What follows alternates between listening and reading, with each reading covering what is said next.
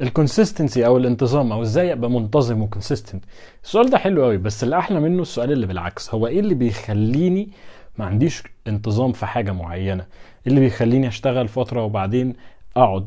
إيه اللي يخليني أذاكر كتير قوي بعدين ما يبقاش عندي نفس الطاقة ونفس ال energy إن أنا أذاكر؟ فالسؤال هنا بكل بساطة واللي أنا لقيته إن الناس بتبقى مستعجلة على النتيجة اللي عايزينها تطلع. أنا مستعجل عايز أطلع النتيجة بسرعة.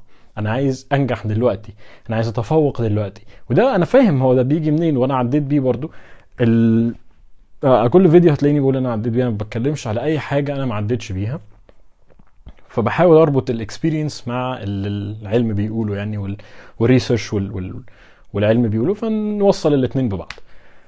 الموضوع بيجي أو الضغط بيجي من كذا حاجة. واحد النماذج اللي إحنا بنشوفها إحنا هنشوف ناس كتير ناجحة بنشوف ناس كتير وصلت لحاجات ونشوف ناس كتير على ال social media وعلى التلفزيون عملوا وعملوا وعملوا وعملوا بس ما بنشوفش اللي وراه. إحنا بنشوف السنة أو الفترة اللي هو نور فيها اللي هو انطلق فيها اللي هو طلع فيها. لكن ما بنشوفش السنين اللي وراها اللي هو كان بيحاول وبيخسر وبيقع وبيفشل وبيجرب حاجة تانية وبيجرب حاجة تانية. فبنشوف الواحد أول ما طلع أو أنت بتشوفه في الفترة دي بيتهيألك إن هو اشتغل السنة اللي فاتت وطلع دلوقتي. هو ممكن يبقى شغال بقاله 10 سنين على نفس الحاجة.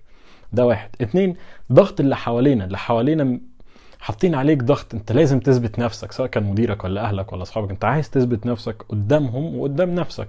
طبيعي وده مش عيب إن ال reference دايما أو ال- الحاجة اللي اللي انت بتقيس عليها نجاحك هو اللي حواليك. وطبيعي إحنا social creature إحنا مخلوقات اجتماعية فده طبيعي جدا. بس ما تخليش الضغط ده يزقك لدرجة إن انت تحرق نفسك. ده اتنين.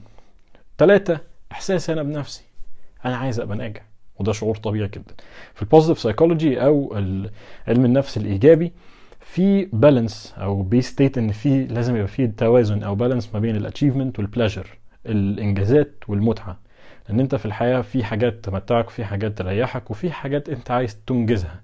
فدايما ال balance ما بينهم. ال balance ده ممكن يخليك تبقى محتاج إن أنت تاخد خطوات أبطأ شوية. تستنى شوية تصبر شوية على النتيجة. فهنا المفتاح في حتتين. أو ثلاثة خلينا نقولهم ثلاثة اولا التوازن. اتنين الصبر. ثلاثة إيمانك بربنا وإيمانك إن هو هيفتح لك الباب وهيدي لك رزقك في وقته المناسب ليك. ممكن أنت تبقاش مدرك إيه هو الوقت المناسب ليك بس ربنا عارفه وقدره ليك.